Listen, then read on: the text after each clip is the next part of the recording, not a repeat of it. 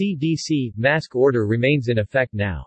Today, CDC is announcing two COVID-19 travel-related updates based on close monitoring of the COVID-19 landscape in the United States and internationally.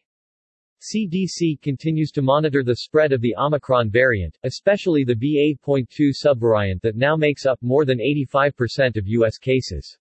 Since early April, there have been increases in the seven-day moving average of cases in the U.S.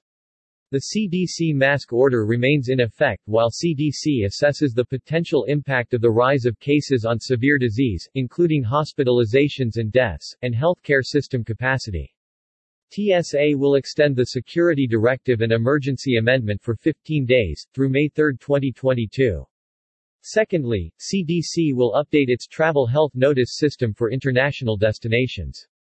To help the public understand when the highest level of concern is most urgent, this new system will reserve Level 4 travel health notices for special circumstances, such as rapidly escalating case trajectory or extremely high case counts, emergence of a new variant of concern, or healthcare infrastructure collapse. Levels 3, 2, and 1 will continue to be primarily determined by 28-day incidence or case counts.